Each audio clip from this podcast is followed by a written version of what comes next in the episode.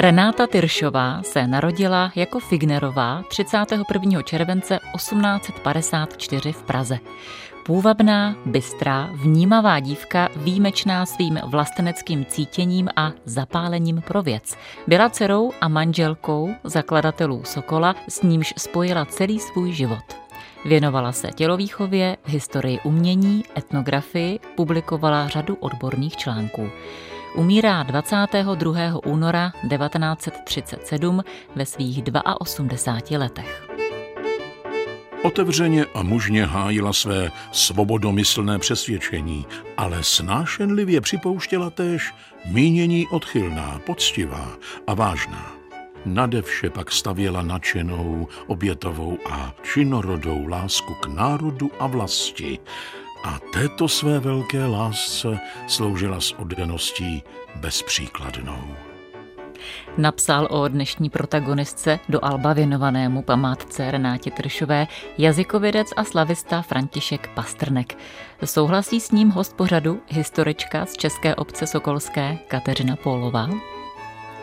Souhlasím s tím, protože to velice dobře vystiženo. Ona byla teda spíše ženou 19. století a tím, že vyrostla v rodině Fignerově, poté se vzala Miroslava Tyrše, tak to jsou přesně ty cnosti, které si vzala jak od svého otce, tak i od svého manžela.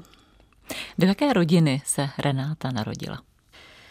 do velice nadčasové rodiny, protože Jindřich Figner byl velice svobodomyslný. On se zajímal o Poláky, o irské povstání, o národnostní otázku v Itálii a v těchto poměrech ona vyrůstala a to vlastně potom ona si sebou nesla i skrze pozdější svůj život. Mm-hmm.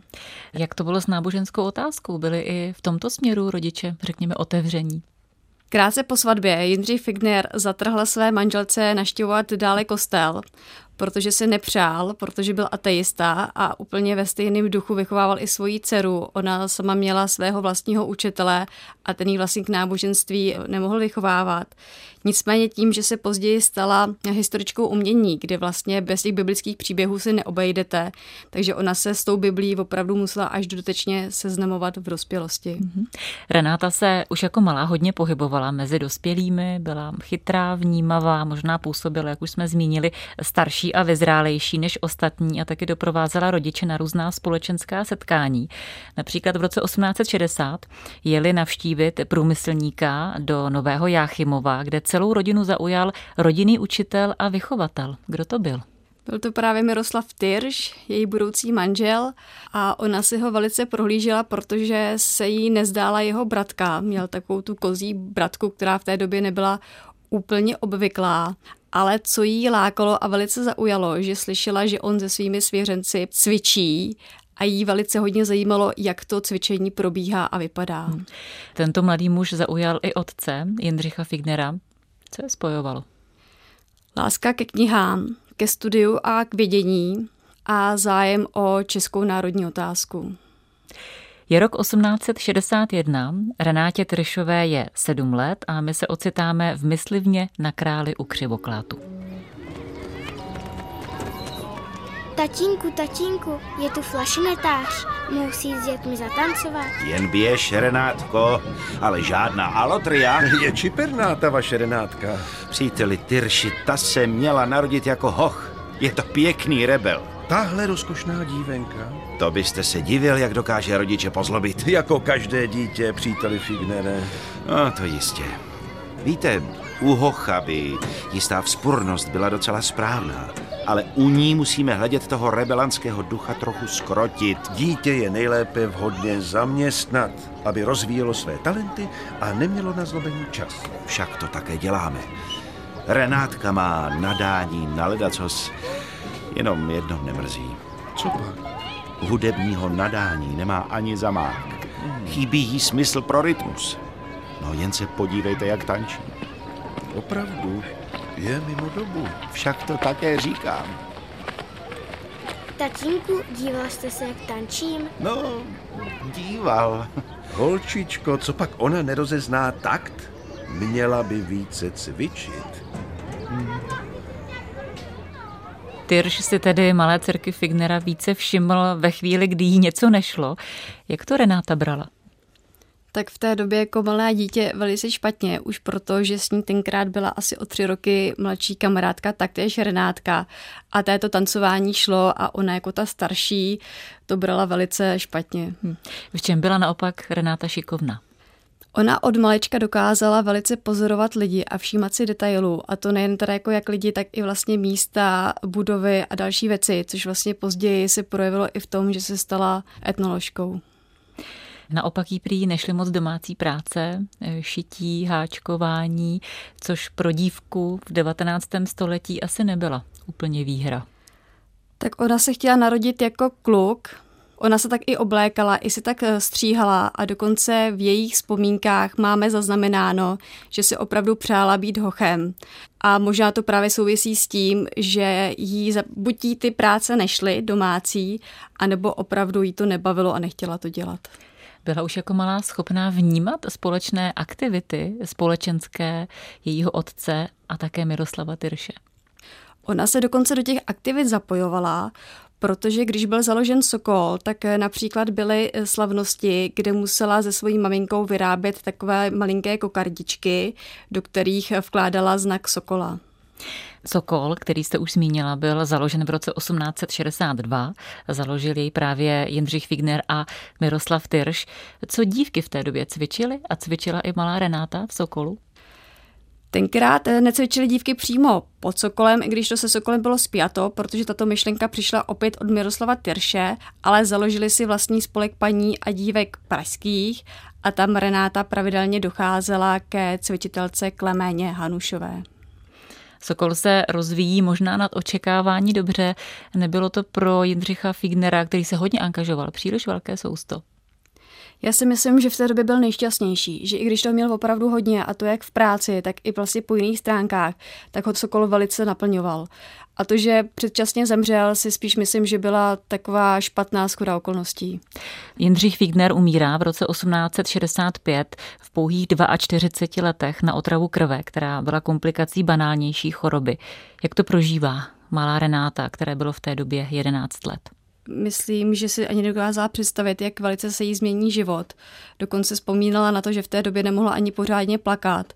A úplně, kdy si uvědomila ty důsledky té smrti toho otce, je rok od jeho smrti, kdy se museli vystěhovat ze Sokolovny. A dalším důsledkem bylo, že Renáta přišla o svého domácího učitele, kterého jí tatínek předtím platil. A v té době se Miroslav Terš nabídl, že ji denně bude učit.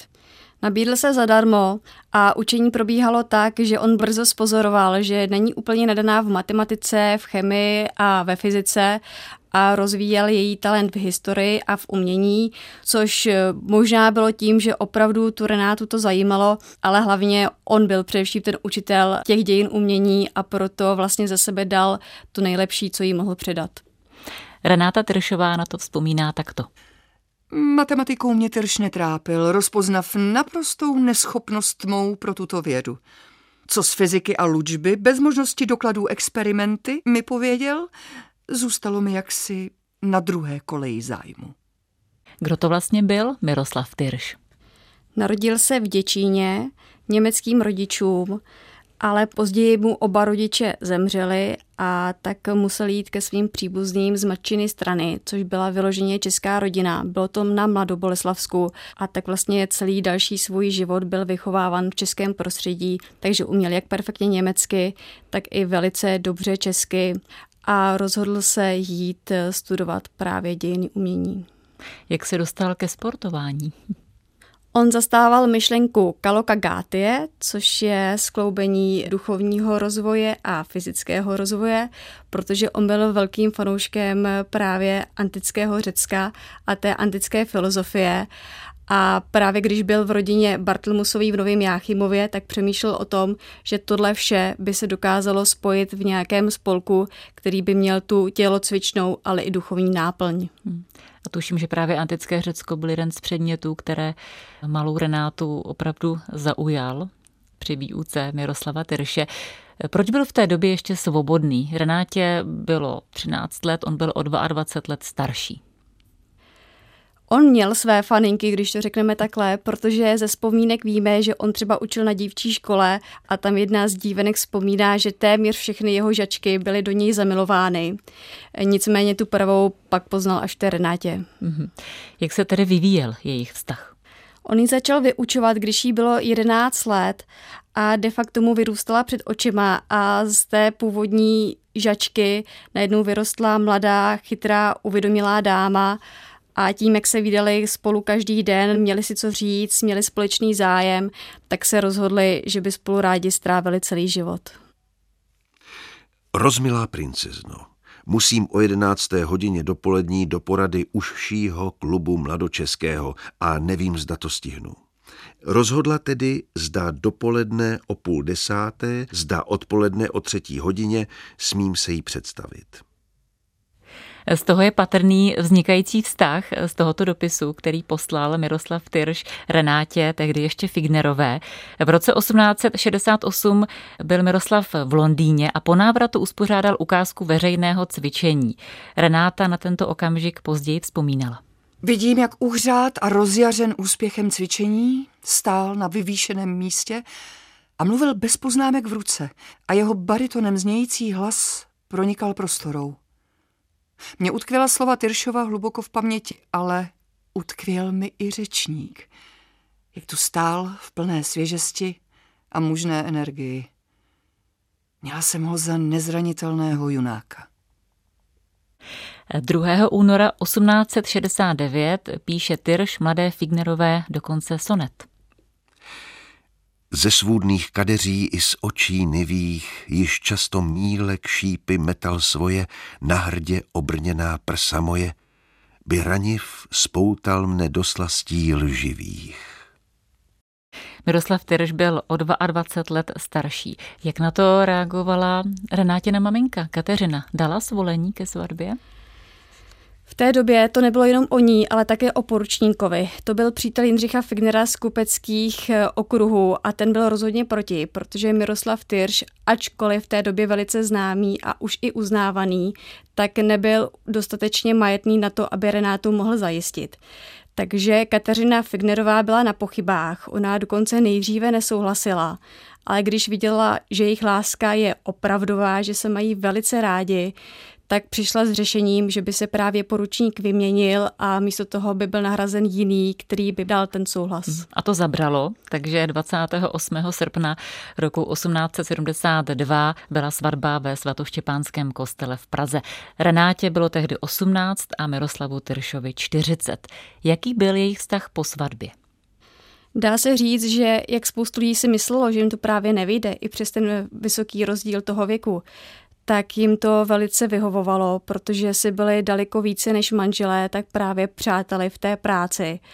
A Renáta Tyršová mu velice pomáhala připravovat přednášky na univerzitu, pomáhala mu psát články, dokonce říká, že si osvojila i jeho styl psaní, tak aby spoustu těch článků a dalších přednášek mohli dělat společně.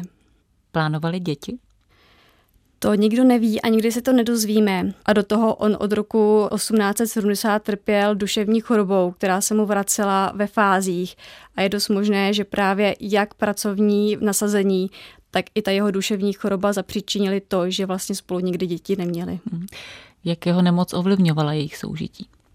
Tím, že Renáta byla velice mladá, když si ho brala, tak ona ho měla jako toho silného, bezproblémového reka a pak byla velice překvapená, že duševní nemoc, které vlastně v té době ještě nebyly tolik známé, ho takhle může skolit a ty jejich soužití probíhaly tak, že on, když tou nemocí trpěl, tak většinou se stáhl do ústraní a ona vlastně za něj musela dopisovat, jak třeba ty články dělat tu práci, tak samozřejmě vést i domácnost. Když byli odloučeni a Terž byl třeba na nějakém ozdravném pobytu, tak to prý nesl velice těžce. Tady je ukázka z dopisu, který píše své ženě zloučně v roce 1875. Moje drahé srdíčko, tohle mi nedělej, abys na moje psaní neodpověděla. Teď už ti píšu páté a od tebe mám jedno. Být tak dlouho v nejistotě je špatný odpočinek na nervy. Víš, že tě mám tak bláznivě rád. Pro Miroslava Terše byl velice důležitý rok 1881. Co se tehdy odehrálo? konečně mohl učit na vysoké škole, což bylo jeho celoživotní přání. To znamená, že byl na vrcholu profesní kariéry, zároveň v roce 1882, rok po habilitaci, bylo výročí založení Sokola. On byl nemocný. Jak se to všechno kloubilo dohromady? Jak to zvládal, takovou zátěž? Opět onemocněl. Velkým zadosti učiněním mu byl rok 1882, kdy se mu ještě podařilo uskutečnit první všesokolský sled, kam se sjeli jak sokolové z tehdejších českých zemí, tak i ze zahraničí.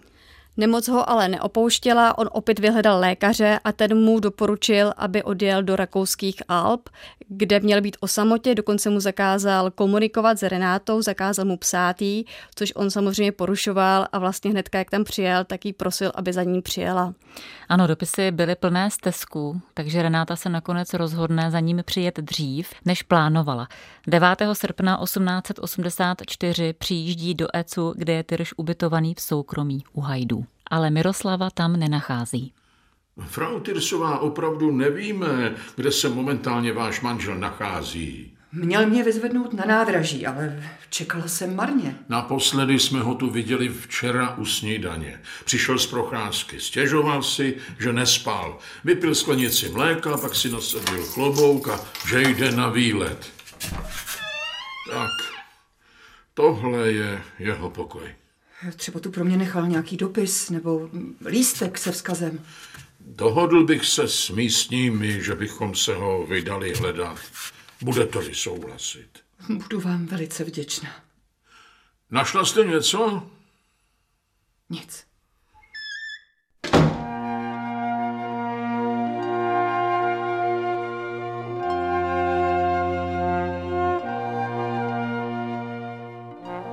Milí Tomáši, je to již týden, co Miroslav zmizel. Každý mě zde utěšuje, vesničané i hosté mají účast, ale co je mi to platné? Srdce mi říká, doufej, rozum zas, vše je marné. Přihodilo se neštěstí. Hory jsou strmé, řeky divoké.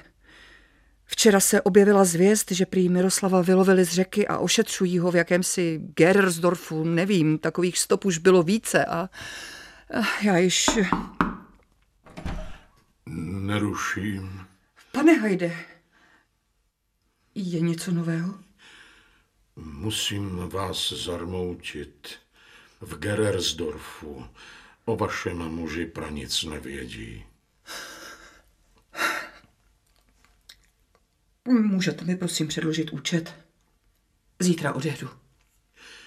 Jak si přejete gnädige Frau. Ale nechcete přece jen posečkat. Tady už nejsem nic platná. Jak to dopadlo? Tyrš je za dva týdny 21. srpna 1884 v řece Áše nalezen mrtvý. Spekuluje se, možná dodnes, o důvodu tehdejší smrti Miroslava Tyrše. Samozřejmě v tom mohla hrát roli jeho nemoc a mohl spáchat sebevraždu, ale také mohl opravdu v pozdějších hodinách bez světla jít podél řeky, která je velice strmá a divoká a mohl do ní uklouznout a utopice. Renáta Tršová se ve svých 30 letech stává vdovou. Zpočátku si vyčítá, že nejela za manželem dříve, což je patrné i z osobního tónu v reakci na kondolence, které přicházejí do Prahy z celého světa co jsem vytrpěla v děsných chvílích, kdy po mučivé nejistotě konečně jistota ještě strašlivější pravdu nám zjevila, nechci a nemohu slovy vyjádřiti. Byl pro mě nejen manželem, láskou nejněžnějšími oddaným, byl pro mne též učitelem, který v říši ideálu mne uvedl a před duševním obzorem mým svět krásný rozestíral zdali naučím někdy čas uvykati ztrátě tak nezměrné. Jak se odvíjel život Renáty Tršové dál? Ona se hnedka vrhla do práce, vlastně přibírá celou jeho korespondenci a například rubriku v osvětě, která se jmenuje Rozhledy po výtvarném umění. V 90. letech 19. století se také začala zajímat o lidovou kulturu začala se zajímat především o výšivky a to bylo něco, v čem ona se v těch 90. letech našla. Ona dokonce spolupracovala na výstavách s Josefou Náprstkovou, která měla významnou sbírku nazvanou Práce našich matek. V roce 1886 byla výstava moravských výšivek v Rudolfínu a Renáta Tyršová také napsala stať o lidovém textilu. V dalších letech se dokonce vrhla, řekněme, do pedagogické činnosti. Jak to bylo?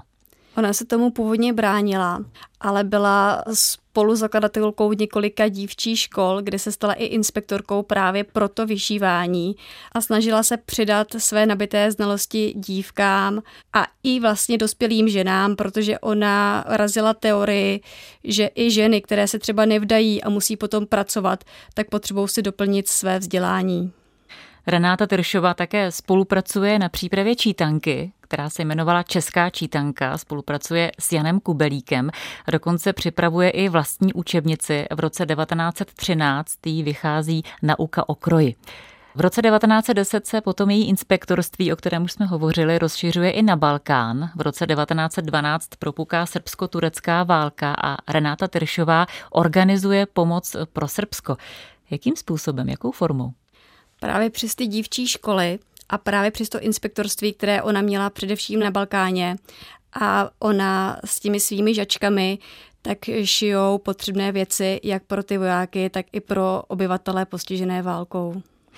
Renáta Tyršová tehdy podle mě projevuje i svou osobní statečnost, protože využívá svého postavení a vlastně respektu ve společnosti ku prospěchu národa. Ona v tomto jde ve šlépějích jak svého otce, tak i svého manžela a nadále se snaží rozvíjet to čeství, to české. A to je trnem v oku rakousko-uherským úřadům. Píše se červen roku 1915 a Renáta Tyršová se pokouší o vydání pasu a cestu do Švýcarska. Milostivá paní, je mi to upřímně líto, ale CK policejní ředitelství vaši žádost zamítá. Poslyšte, vy jste také Čech, ne? No, ano, ale co to s tím má společného? No, vy mi snad lépe vysvětlíte, proč není zájem na tom, abych vycestovala. O tom já přirozeně nerozhoduji. Jak sama víte, je válka a pohyb obyvatelstva se teď sleduje přísněji. Zabývám se lidovým krojem a hodlala jsem ve Švýcarsku sbírat informace o tamním způsobu vyšívání. Má cesta měla být podniknuta z ryze profesionálního zájmu. Třeba byste mi mohl poradit, jak žádost hm, lépe a jasněji formulovat, aby byla na příště kladně vyřízena. Milostivá, přece sama víte, že žádné příště nebude. Chci pas! Švýcarsko je neutrální země a není tady žádný důvod, abych nevycestovala. Tak tedy mezi námi. Vaše cesta není a nikdy nebude ve státním zájmu. Vaše rodinné zázemí, styky s profesorem Masarykem. Ale s tím jsem byla ve při a nejsme v kontaktu od té doby, co odešel ze země. Paní Tyršová, dobře vám radím. Další žádost už se podávat nepokoušejte. Tak vám děkuji. Uvidíme, jak se na mou cestu bude dívat Ministerstvo veřejných prací. Nedělejte si plané naděje, milostivá paní. Poroučím se. Jak to dopadlo? Nakonec ji do toho Švýcarska nepustili a ona po dlouhé době pocítila, že je vlastně dcerou Jindřicha Fignera a manželkou Miroslava Tyrše, protože to byl jeden z těch hlavních důvodů, proč tam nemohla odjet. Jaký byl její soukromý život v té době, kdy jí bylo už přes 60 let? Po smrti manžela žila až do roku 1906 se svojí maminkou, poté i Kateřina Fignerová umírá a ona, aby nebyla na stáří sama, tak si ve vesnici, kam pravidelně jezdila na letní byt, vzala k sobě schovanku, Barboru, říkala jí Baruška, a tu si potom sebou přivezla i do Prahy a od té doby jí říkala moje dcerko a vlastně chtěla, aby Barbora oslovovala i maminko. A to se podařilo? Vydržel jim tento vztah? No dokonce šly fámy, že ta Barbora je opravdu dcera Renáty Tyršové, ačkoliv není známo o tom, že by Renáta měla jakéhokoliv partnera kromě Miroslava Tyrše. A tak se nakonec rozhodli, že ji bude říkat pouze tetičko. Vztah jim vydržel a že do konce Renátina života Barbora se potom vzala, takže ona i přijela do své rodiny jejího manžela a část svého dědictví potom této nevlastní dceři odkázala. Renáta Tyršová umírá 22. února roku 1937 v 82 letech. Proč ji můžeme zařadit mezi osudové ženy? Ptám se hosta pořadu, historičky z České obce Sokolské Kateřiny Pólové.